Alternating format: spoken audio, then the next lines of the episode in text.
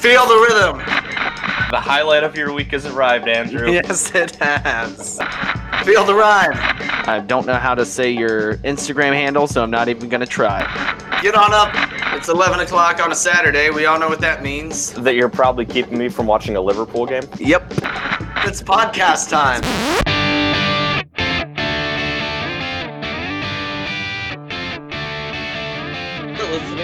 Belt Running. I am Adam Wheeler. You can find me on social media at Wheels Up in CLE.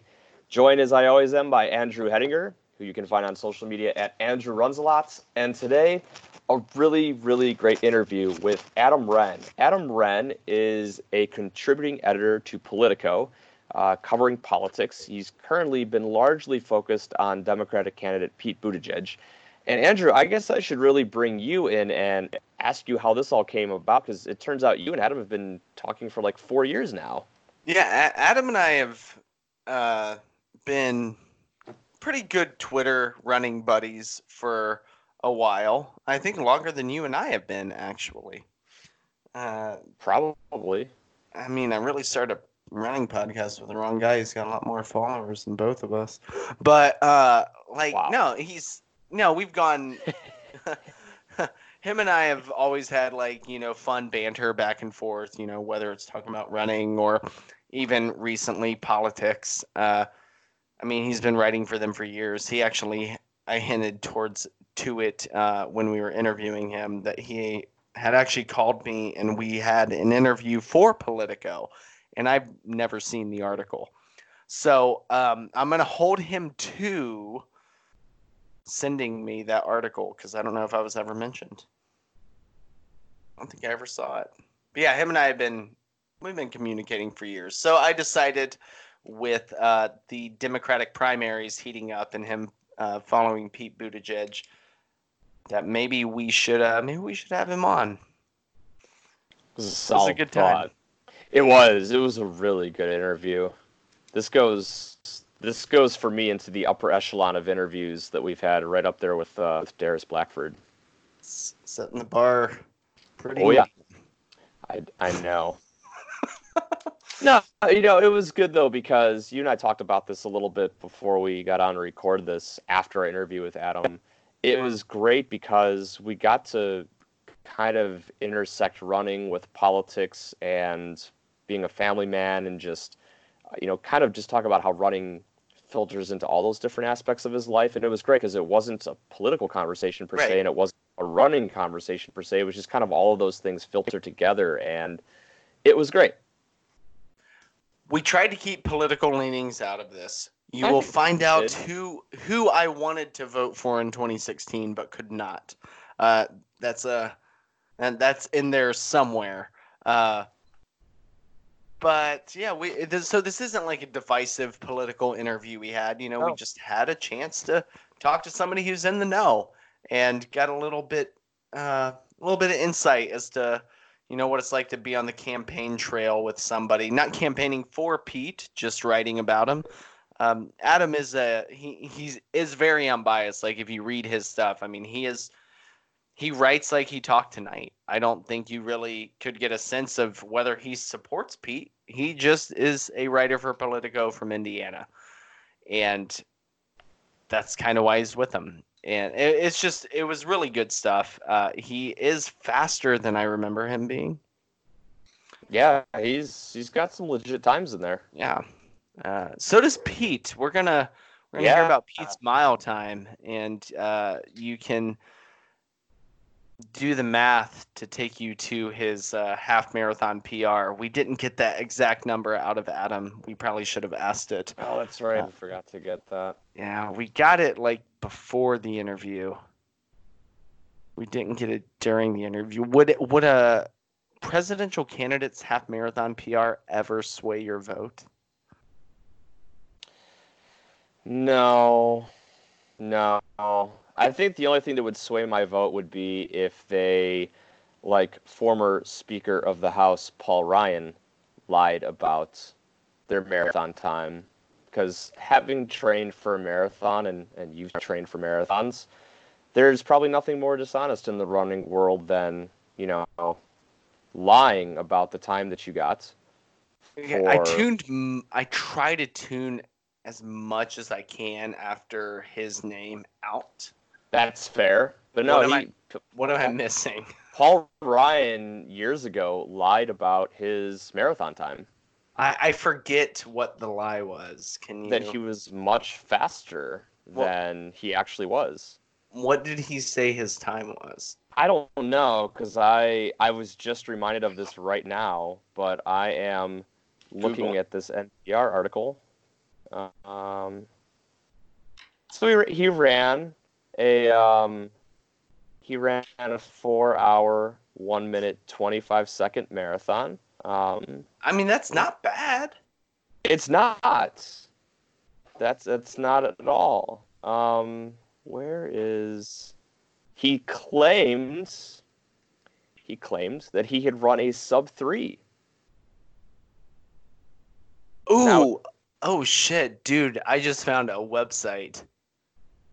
Now, as somebody who has flirted with running close to a sub three, and then has also run more around a three thirty, um, yeah, those are two very different times with two very different uh, training programs and sacrifices. Yeah. Well, and, you know uh, what, It's I- douchey to do that. dude? I just found. So there's actually a website that I just found. It is paulryantimecalculator.com.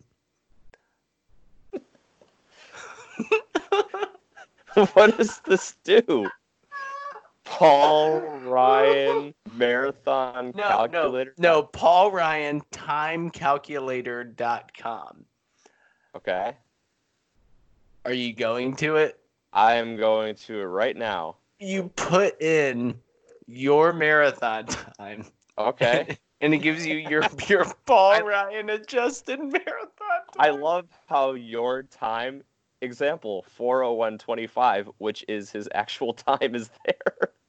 All right, let's see. Oh, so you put in so I put in three seventeen oh seven. Your Paul Ryan adjusted marathon time is two twenty three or two twenty two fifty three. and then it gives you the oh, current. Oh, shit, man. what's your I- Paul? What's your Paul Ryan adjusted marathon time? Tell me you're a world record holder. I'm not a world record holder, but I need to get my ass down to Atlanta for the Olympic trials because I have run an Olympic trial qualifying marathon time. I think this would put me in like the top 20 all time for American male marathon runners. Do you notice? Okay, so at the bottom above the word contact, it just says You ran that.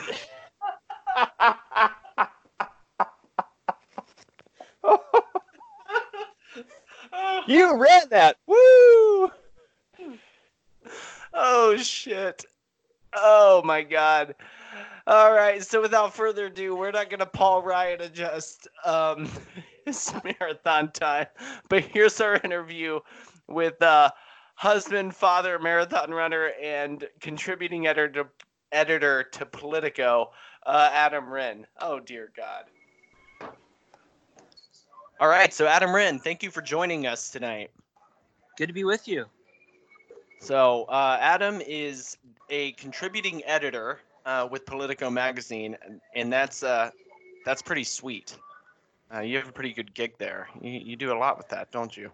Yeah, it's pretty cool. I get to kind of travel around the country and tell stories about uh, America, which, you know, if somebody told me in high school that that's what I was going to be able to do, um, you know, that, that, that would be a really cool thing to hear back then. So I'm, I'm very, um, I'm very excited uh, to talk with you guys and talk about uh, a little bit about what I do and, and running.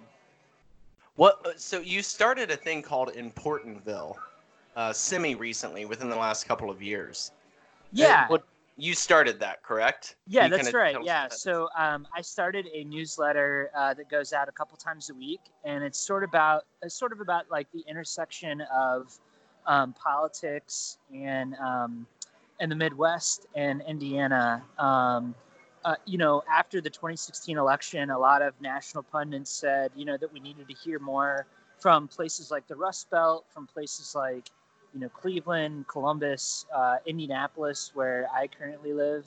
And so I didn't see a lot of major mainstream outlets starting operations, uh, journalistic operations in, in the Midwest at that time. And so I thought, you know, if they're not going to do it, like I will, I will have to do that. Um, so we launched in April of 2018, and um, it's now a, a, a revenue producing um, operation.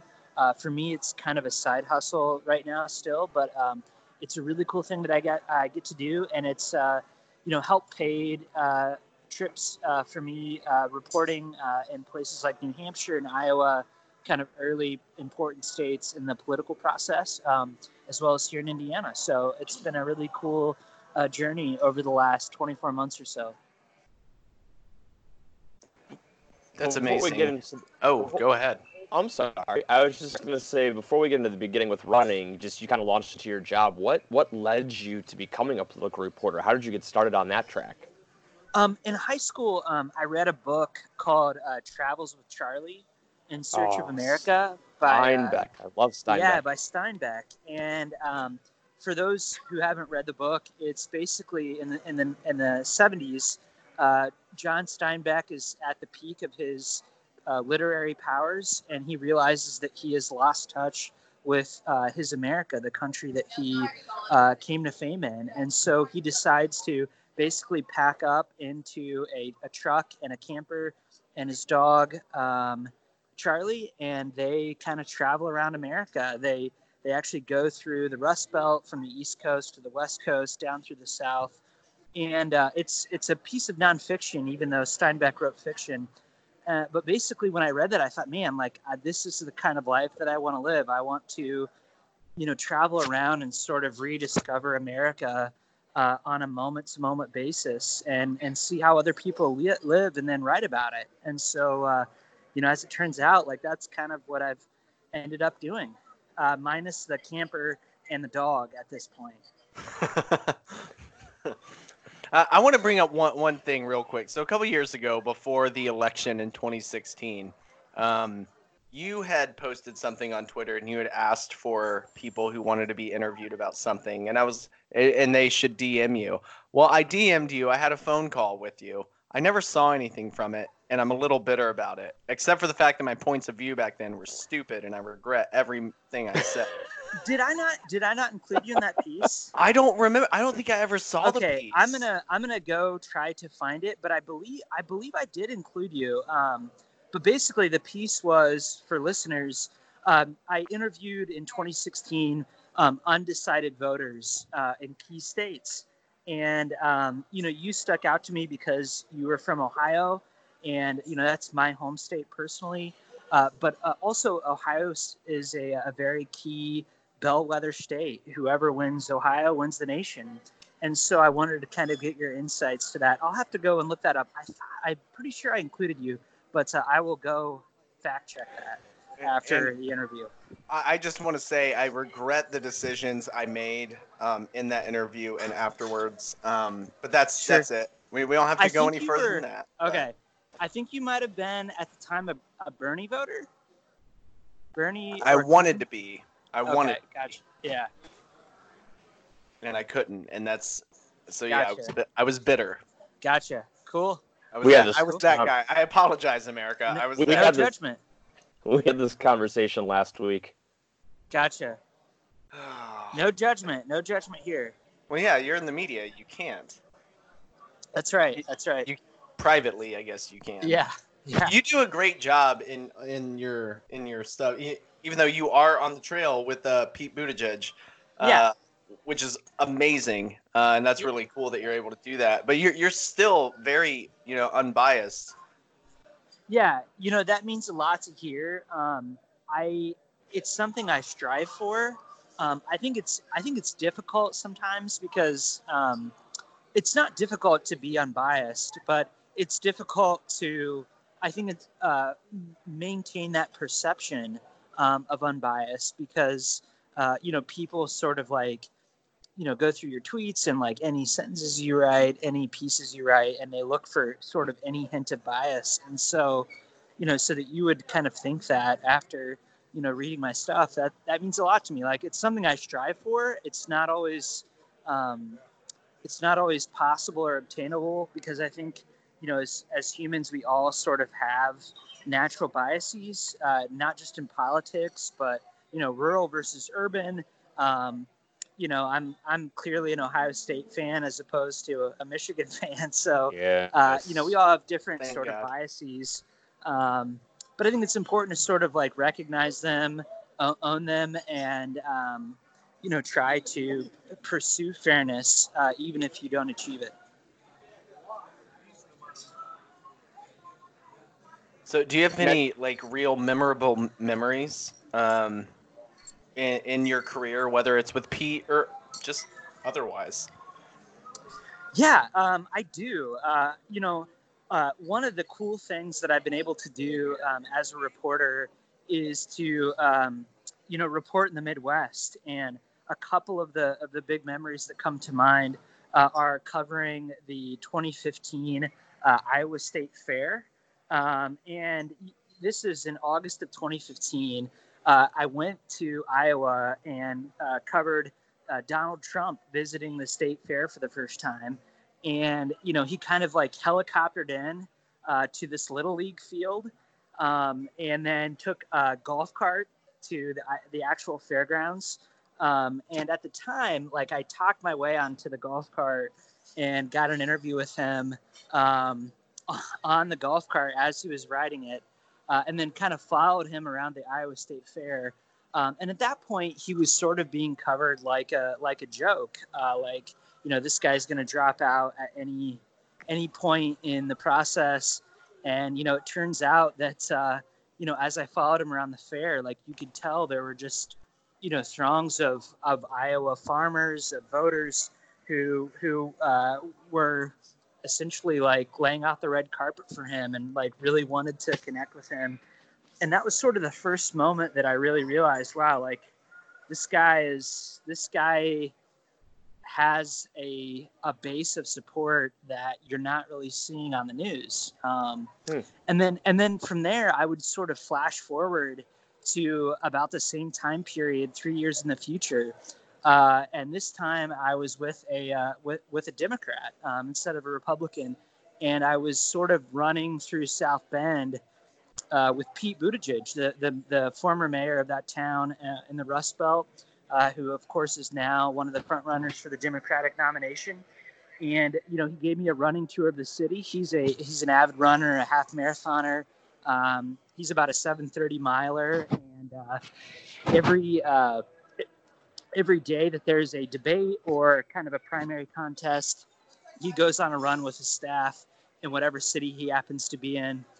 And uh, so, so just running with him and kind of talking about whether or not he was going to pursue the presidency, um, you know, I could kind of tell just being with him that he had, you know, significant ideas and that he was um, articulate and really had something to offer to the national conversation. Um, and so I think I might be the only reporter that was covering both Donald Trump in 2015 and Pete Buttigieg in 2018 um, nationwide. So, you know, you've got a Republican and a Democrat. And so to be kind of at the beginning of both of those stories was, you know, a really cool thing and just, you know, really cool memories that, uh, you know, whatever happens and whatever you think of either politician, like it, just cool stories to share with, uh, you know, my grandkids hopefully one day. Now you, you have this is a running podcast, so we should talk running a little bit. Sure. You you are yourself a runner, so let's go back to your running origin story. What really got Sure. you started as a runner? Yeah, so I started running track um, at, at the club level in fifth grade um, in Ohio, um, in Bellefontaine, Ohio, uh, and um, kind of started out with I was for whatever reason I was drawn to longer distances, uh, and so for me that looked like the the 1500 100 meter at the time, the half mile, and the mile. And uh, just really i don't know something about running um, at a distance seemed like heroic to me. And i was drawn to that more than than sprinting. Um, and so you know really got into running in middle school Um, in seventh grade, I, I, read a book about uh, Steve Prefontaine, uh, the late American distance runner, mm-hmm. and really became captivated by his story. Uh, and then, of course, uh, around that same time, the twin uh, biopics about Prefontaine came out. Um, there was one with Jared Leto, yeah. and then another one with Billy Crudup uh, on like HBO, and another one was on um, maybe Showtime or another one of the the premier networks. And both of those, like his sort of legend and story, really connected with me when I was a middle schooler.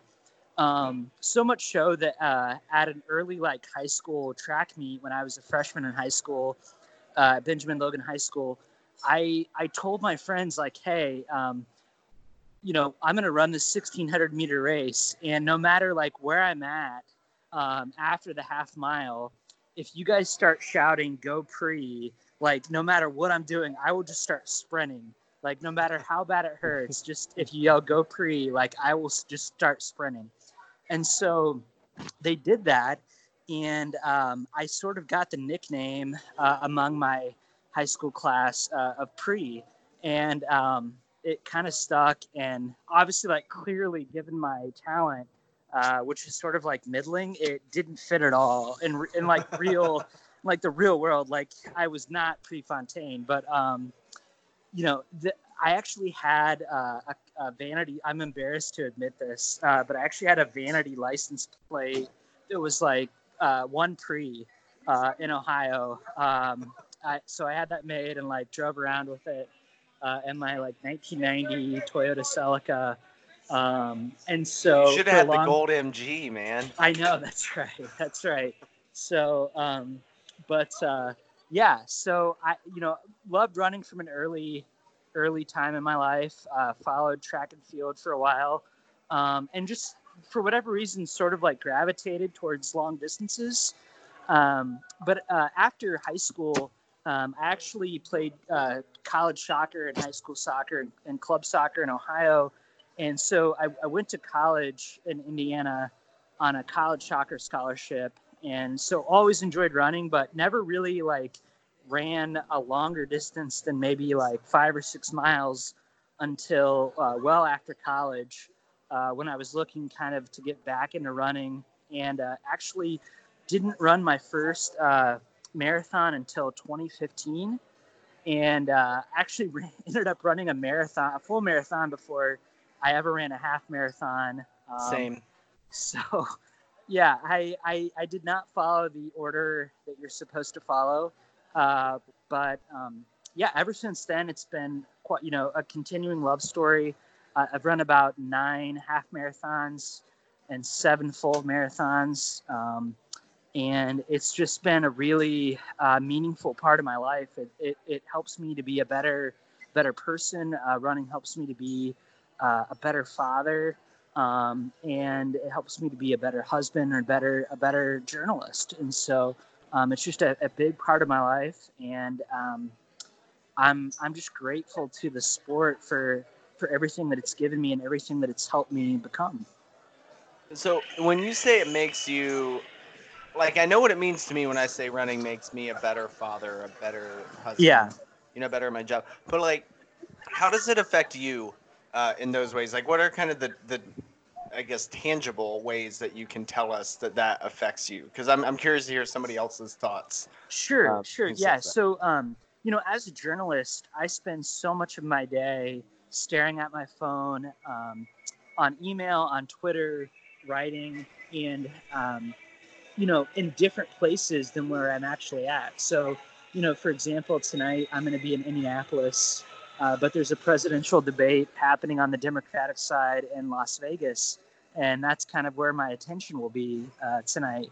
Um, but when I'm running, wherever I'm at is where my feet are, and I'm completely 100% present and uh, paying attention to my body, uh, the world around me, and I'm in the moment and the more time I spend doing that, uh, the more I learn how to be present in my everyday life, whether that's with my 14 uh, month year old daughter or with my wife or you know when i'm writing with my with my work and so i think that's that's one of the disciplines that uh, that marathoning in particular and training for marathons has has taught me. Golly, your No. daughter's 14 months old. You and I have been interacting for a, a lot longer than I thought. Yeah, yeah. I think it's maybe been t- 2015 or 2016. Yeah, I, well, I Um, guess yeah, we did talk before the 2016 election, so I mean, we Mhm. had to have some type of rapport before that. Sure. Yeah, yeah. So um, my daughter was born in December of 2018, and um, my wife and I have been married for about 10 years before that. So it's been quite a shock to the system to go from, you know, just being uh, a married guy to, you know, having a daughter. But it's been it's been a great uh, great addition to our lives. Uh, definitely like tricky to like work marathon training in uh, on a daily basis. That was kind of a, an adjustment, and and to be frank, it's still sort of happening. Um, so yeah, it's uh, it's quite quite the balancing act to cover presidential campaigns, uh, be a marathoner, and then also like be a dad and a husband. Are you training for anything currently? Um, I am. I actually, uh, bef- before we chatted tonight, I just finished a uh, an Orange Theory class, uh, which for for people not familiar, it's basically just like a 60 minute treadmill, uh, weight floor, and uh, rowing session. Uh, but I'm training for the uh, the Indy Mini, uh, the Indianapolis Okay. Mini Marathon, which is a half marathon that takes place uh, on the uh, Indianapolis Motor Speedway in part uh, in May. Uh, so I'm training for that. Uh, and then a, a, a week or so after that, I'm going to be running the uh, the Grand Rapids. Um, it's a uh, let's see, it's like a it's like a 16 mile road race um, that happens in May. It's a it's a pretty fun race. Uh, and then later this fall, uh, I will be running the Columbus Marathon for the first time Oh, uh, in a couple years. So uh, those are kind of Oh. the races on the horizon right now. we will both be there too. I'm Oh, gonna get to meet you in person. Yeah, yeah. That's, that's so cool. I, the, my last uh, Columbus Marathon that I had was a, was a brutal kind of experience. It was uh, it was in 2017, and um, uh, the temperature was pretty pretty brutal, and it was uh, it was not a great experience. Um, you know, I thought I was in shape for a, like a 320 marathon PR, uh, but with the heat. Um, and uh, kind of the overzealousness of running a, a half marathon PR two weeks before uh, that, it, it did not turn out well. Um, and so, like, it, I took I took it off the last couple years, but now feels like the time to try to like reconquer it and uh, get back on the bike. How the heck do you manage to juggle being out on a campaign trail and marathon train at the same time? he Uh, I runs with the it- candidate wheels. Yeah, yeah, no. uh, I do not. No, I do not do a good job of it. Um, a, f- a funny story. Um, so last um, last November, uh, I was on a four day bus tour of Iowa in 2019 with Pete Buttigieg and his campaign, and uh, I ran into him at the hotel uh, on the on the first night and he was checking out running routes on uh, on on an app the night before uh, in Decorah, Iowa, which is like this really rural part of Iowa that's almost close to Minnesota. And he was trying to figure out like where he was going to run the next morning, and had just bought like long pants, and it was like all I could do to like wake up in the morning at like seven o'clock just to get on the bus. And like here he is like trying to like figure out and map his route like as he's campaigning for for president. So uh, he is like far dis- more disciplined than i am. I didn't i didn't get a run in the next morning. Um, but uh, yeah that's the real question is how does he how does he like stay running as he's running for president? So. Adam just texted me to ask you something. Um, so I'm. I I guess Adam is asking you this through me. Sure. Uh, so, do you have any particularly great? So you gave us a bad running memory with Columbus, and we have the photo evidence that you sent me to prove how bad Yeah, that race was and the pain Yeah. you were in. Um, do, um, do you have any like great memories in running? Yeah, Yeah, um, actually, I will. I will kind of share one that dovetails with that bad memory. Um, you know, I had I had thought that going into that Columbus Marathon in 2017 that I was in PR shape. Um, and my very first marathon in uh, 2015, just to sort of like set the context, like I didn't really train properly. I didn't know what I was doing, and I ran about a, a 4:32 marathon, which which isn't great. Um, but uh, in in about a year's time, I was able to take about an hour or so off that off that time, little less than an hour actually. Um, and in 20 in uh, 2017 uh, when I ran the Columbus Marathon and had a terrible performance. Uh, I think I ran like a 352, which you know wasn't great, but I thought I was in 320 shape. And about three weeks later, I turned around after the Columbus Marathon and ran another marathon uh, in Indianapolis and actually uh, PR'd um, in that race. Um, and so within the span of about six weeks, like I had a half marathon PR, um, a terrible Columbus race, and then I PR'd the uh, the Indi- the Indianapolis Monumental Marathon a few weeks later. So um, I it's not I like I still think I was in better shape than that PR promised, uh, and I it, because of like inexperience and lack of wisdom and like too much too much ambition I I ran too many races in a short amount of time, but was still able to uh, to PR that hometown race uh, for me in Indianapolis. So I think that's that's a really good memory. You might have kind of lucked out with the bad weather at Columbus, honestly, Yeah. because you, you you probably you didn't expend all your training that day, Yeah, so yeah. you didn't have like a extended recovery going into right. Indy. Yeah, I think you're. I think that's probably a good uh, analysis there. What I'm here for.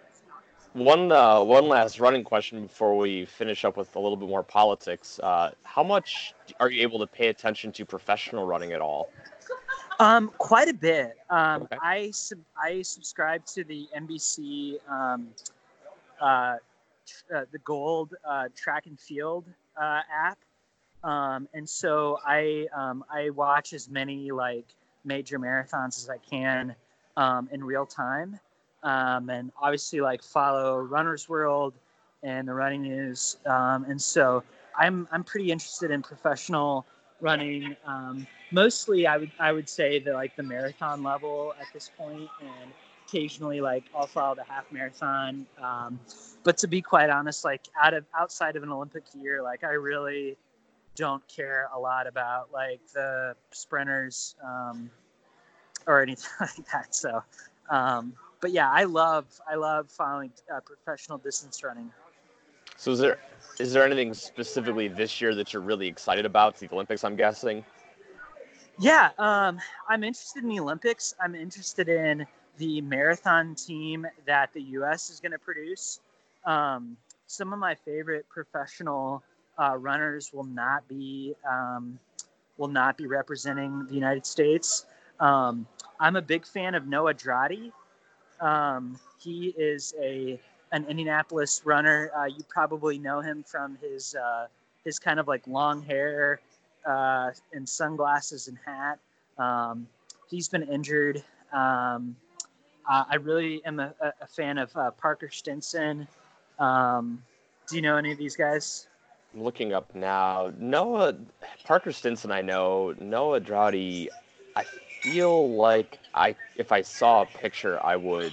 Yeah, if you Google Noah Droddy, Oh yeah, yeah, Yeah. yeah. yeah, um, he's a pretty incredible runner that I follow. Um, of course, like you know, I'm an Eliud Kipchoge fanboy, um, and um, I'm still, you know, I, I've been a fan and I've supported, you know, Galen Rupp um, throughout his his career. Um, but with all of the Nike Oregon project uh, controversy, I I at times feel conflicted about my my fandom of him. Um, but uh, you know, I'm excited to see what he's going to do with a new coach.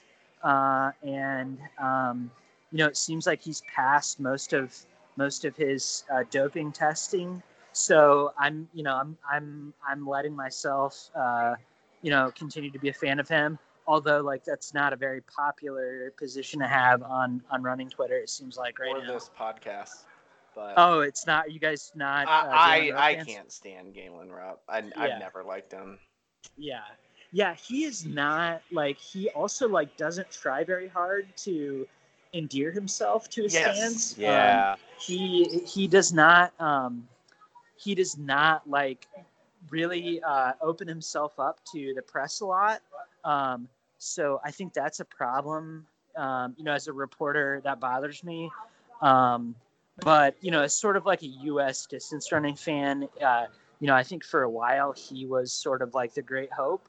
Um, Mhm. But for me, no one really has ever um, embodied the spirit of the United States and the spirit uh, that sort of comes with being like a, a distance runner in, in America um, as Prefontaine did. And so, you know, it's really, it's a really high bar, but I just loved his sort of like rebellious nature and, um, you know, think about him a lot and feel like he embodied so much of what it means to not only be an American, but um, an American distance runner. And so no one's really come come close to him for me.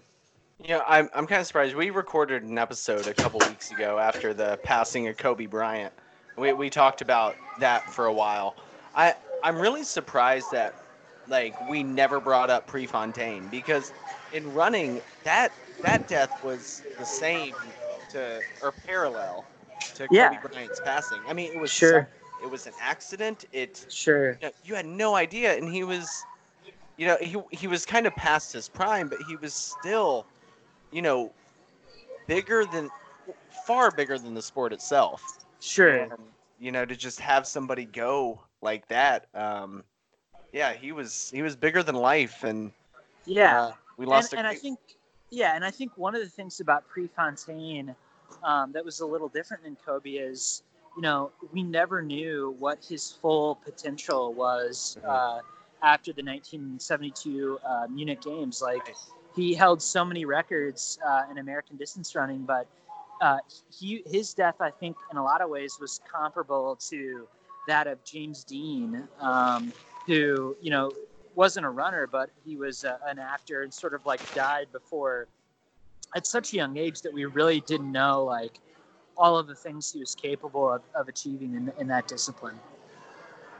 Well and how good would pre have been now being able to continue to run the olympics and run professionally and have sponsorships like what instead of fighting for those rights like how Yeah. good would he have been had he had them That's right, and he would have been running in like the Vaporfly Elite. Uh, so he, you know, he would have been able to like take so much off of his time. But uh, yeah, it's one of the great sort of like counterfactual questions of of American distance running is like what what what did we lose um, in terms of American accomplishments in that sport from his uh, untimely early early death.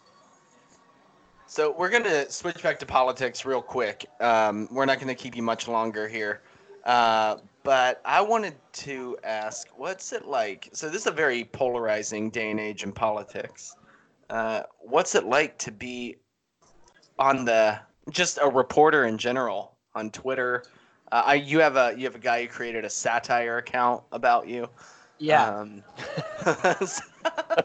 yeah. Um, it's That's when you know you've made it. has- you're right. Yeah, right. like i'm not sure what's i'm not sure what's more embarrassing like the fact that there's a satire account of me or the fact that like it's not even good satire and only has like 55 followers like i feel it's sort of like uh, an own against me like if your own parody account on twitter can't get more than 55 followers like what does that say about you so like i feel like the guy like owned me two different ways like one there's a satire account, but two, like he can only get like 54 or 55 followers uh, about me. So I don't know what that says uh, about my popularity or lack thereof it. But you're right. It is kind of a difficult time um, to be a journalist in American politics. Not only um, not only on the right side of politics, where you know you go to a Trump rally, or I went recently in Indianapolis to the NRA uh, conference, um, the National Rifle Association conference, which was held in Indianapolis, and sort of got like yelled at by gun owners who I was trying to interview. But on the left side um, of Twitter, it's also like a dicey proposition uh, with Bernie Bros who come after you. Um, I recently found myself crossways with like hundreds and hundreds of Bernie Bros on Twitter, and um, you know had to had to like leave Twitter for a couple days just to kind of ride out the the the storm. Um, but yeah, it's it's like it, it's difficult to be a journalist um, and try to strive for neutral coverage. Uh, people are always going to to be unhappy like with you depending on on what you create or produce. Um, you know, it's going to upset somebody, but if it's upsetting somebody, um, I think that's that's a sign of like truth. That's a sign that you're you're getting close to the truth when you upset a certain portion of the population. If you're writing stuff that that no one's is getting upset with, that's that's a pretty good indication that you're you're not really trying to touch um, touch reality and, and convey reality. So um, it's it's part of the profession, and um, one of the things that I'm learning about is is how to kind of like limit my time on Twitter and how Twitter, you know, isn't real life, and you know, even even when I have you know a lot of followers or a lot of retweets, like that is not a good measurement of my value as a human, and Right. um, it's easy to become intoxicated by Twitter when you feel like you've written a good story or you know posted something that people like.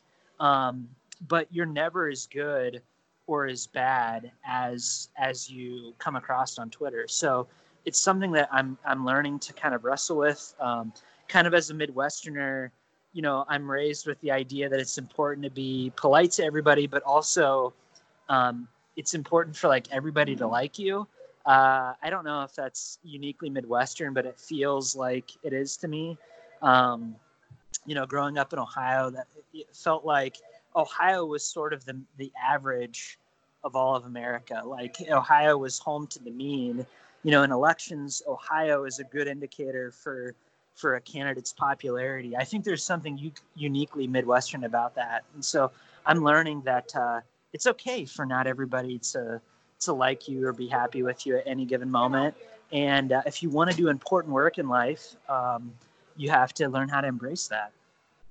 I think you hit on something huge for runners that I just want to highlight, and that is, you know, it, you can feel. You were talking about, you know, you write a good story and you get retweets and likes, and you know, that that feels good, but that's not what makes you valuable, and it's not what makes you, you know, it's it's not a good measurement of the work you're actually putting in, and I I just see so much, particularly on Instagram, how people kind of get that way, and I think Yeah. they, you know, ah, yeah, this this got a ton of likes. That must have been great. I'm doing better. Yeah. So Yeah. Yeah. And you know, you, you really draw an interesting connection and an accurate connection between like, you know, your race day results and the training that you put in. Um, you know, you could, you could have an amazing training cycle and for whatever reason, you know, you draw a day on race day that's, you know, a 76, 77 degree day in Mhm. Columbus, Ohio. And you have a, you have a rough, rough day, but like, that's not what matters. Like, what really matters is like the work that you put in and um, and how that changed you as a person in the process. Uh, I don't I don't know that there's a lot that I've done in, in life that has made me a better person um, than training for a marathon. Um, the work that's required to like get up every day and like consistently chip away at a weekly goal. I mean that kind of work carries over into other parts of your life, no matter no no matter whether you intended to or not. Um, you know, when I'm when I'm driving, you know, four or five hours a day on the campaign trail, you know, I, I think a lot about how, you know, the patience that you develop on a two hour training run on a Saturday or Sunday morning. Um, it just makes you a more patient person. Um, it makes you a more present person. And, uh, you know, I just wish uh, that, you know, I will be an evangelist for, for distance running and distance training my whole life just because of the, the quiet uh, benefits that it has helped me accrue um, in other aspects of my life, whether it's writing uh, and being patient, um, uh, for a story idea to come to you, or, or sitting, you know, the hours it takes to put together a long magazine story. Um, you know, running has made every aspect of my life better. You you hit on something that I'm I'm experiencing, or I guess re-experiencing my life right now, talking about how training carries over to other parts of your life. I spent the better part of last year hurt, and I've just within the last month really started to be able to start training again regularly. And just the different ways that I find it trickling into other aspects of my life, I'm just more productive and just feel better. It's it's fun to re-experience it again because I really lost that last year when I didn't have that that running guiding me week in week out. Yeah, definitely, definitely. Yeah, I mean, for me, like going on a, I I typically do my longest runs on Saturday mornings, um, and for me, like when I head out on a long run for 20 miles or 15 miles on on a Saturday morning, um, you know, like I I'm pretty much like putting my phone in you know like a fanny pack or um, you know somewhere on my person, and I'm I'm tuning out of Twitter I'm tun- tuning out of email and, and, politics, and you know, I'm just spending time in my own head um, and time, you know, immersed on the trail um, and thinking about you know the world around me and my life in a way that I'm more present to than at any other time in my in my daily life or my or my weekly life. So uh, it's just a really cool experience, and I don't know of a lot of disciplines other than say like maybe yoga or you know carpentry for some people that allow that allow you that kind of um, head time. All right, one last question, because we'd be remiss not to ask this because you've been on the Sure. ground with the campaign. And it has to be the last one because I think Sure. we've already gone over what we told you we were going to go. Yeah. Sure, yeah, no problem. Any any sort of insights or prediction on how you think the Democratic race plays out? You know, um, it's really shaping up uh, to, and I'll probably, you know, eat my words here in a few weeks, but it, it really, in a lot of ways, is shaping up to be a race between um, uh, Vermont Senator Bernie Sanders, uh, former New York City Mayor Michael Bloomberg, and uh, former South Bend Mayor Pete Buttigieg. Um, you know, as as much as people listening may be uh, a, a, an Elizabeth Warren fan or uh, Senator Amy Klobuchar fan, um, you know, those three sort of figures seem to have the most amount of resources and the most amount of delegates uh, to advance in the race. Um, and really, you know, as you look out at the primary calendar after Super Tuesday and to primaries in Ohio, um, it really, I think, becomes a race between uh, Bernie Sanders and uh, Michael Bloomberg. Um, and so uh, that's kind of see uh, where I see it heading to. Um, unless there's some sort of like crazy plot twist where Amy Klobuchar teams up with Pete Buttigieg, or uh, you know Elizabeth Warren teams up with Joe Biden for a unity ticket or something like that. It really seems like it's a race between Bernie Sanders and, and Michael Bloomberg, uh, and so that's just, that's kind of as like as big of a prediction as I'm willing to make down the home stretch. Uh, but I will say that uh, I don't think that we will have a nominee before the June Democratic convention Hmm. in Milwaukee. So I think we're, you know, all signs kind of point that we're headed towards a, a brokered convention between maybe two or three candidates. Ah, that's what we need.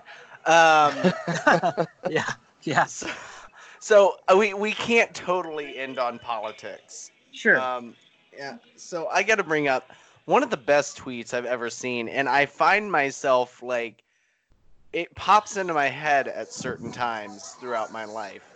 Because I'll give an example after I read it. But Adam Wren, who can be found on Twitter at Adam Wren, W R N, tweeted uh, years ago.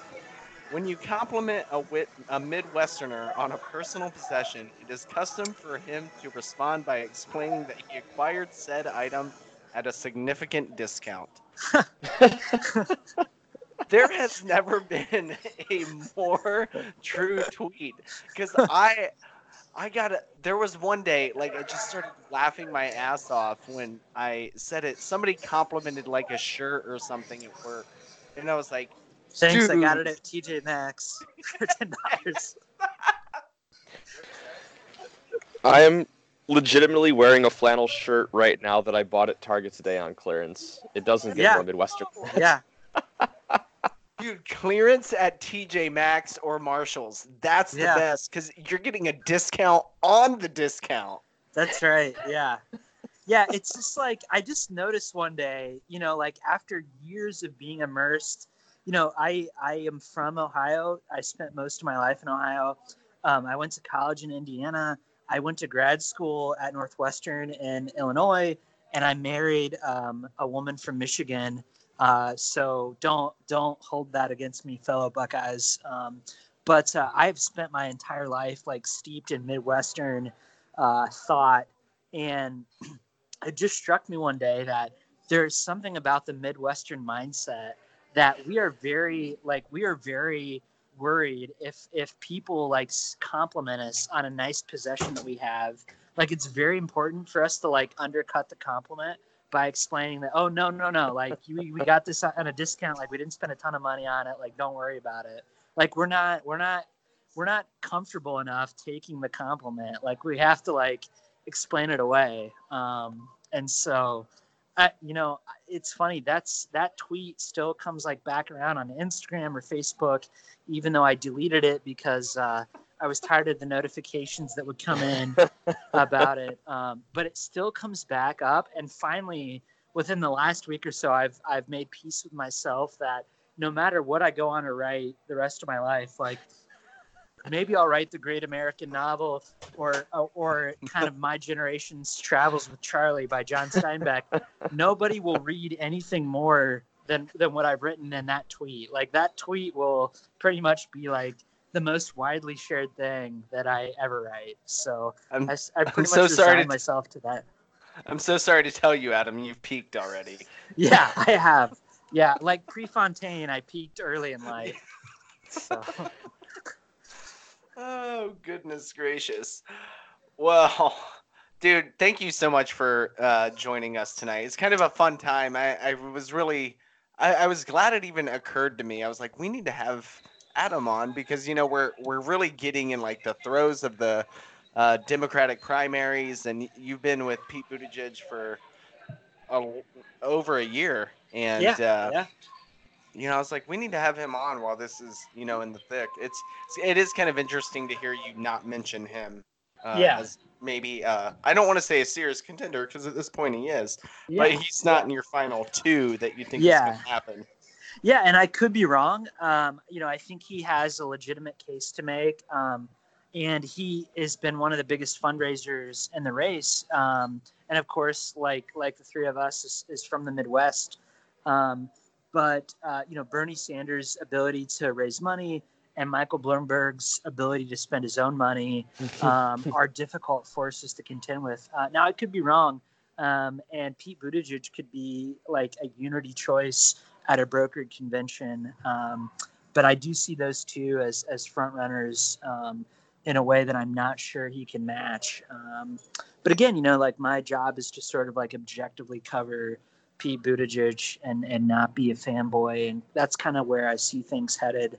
Um, but yeah, I'm so grateful to talk with you both. I love all things Ohio um, and running, and hopefully we can meet up in person uh, at the Columbus Marathon later this year. Yes. Yeah, we're gonna make that happen. Yeah. Because little did I, I don't know if you know, but your your phone number is on your email signature. So Oh, cool. Yeah. Well, so there that you go. shit's going in my phone. I Cool, just yeah. cussed for the first time tonight.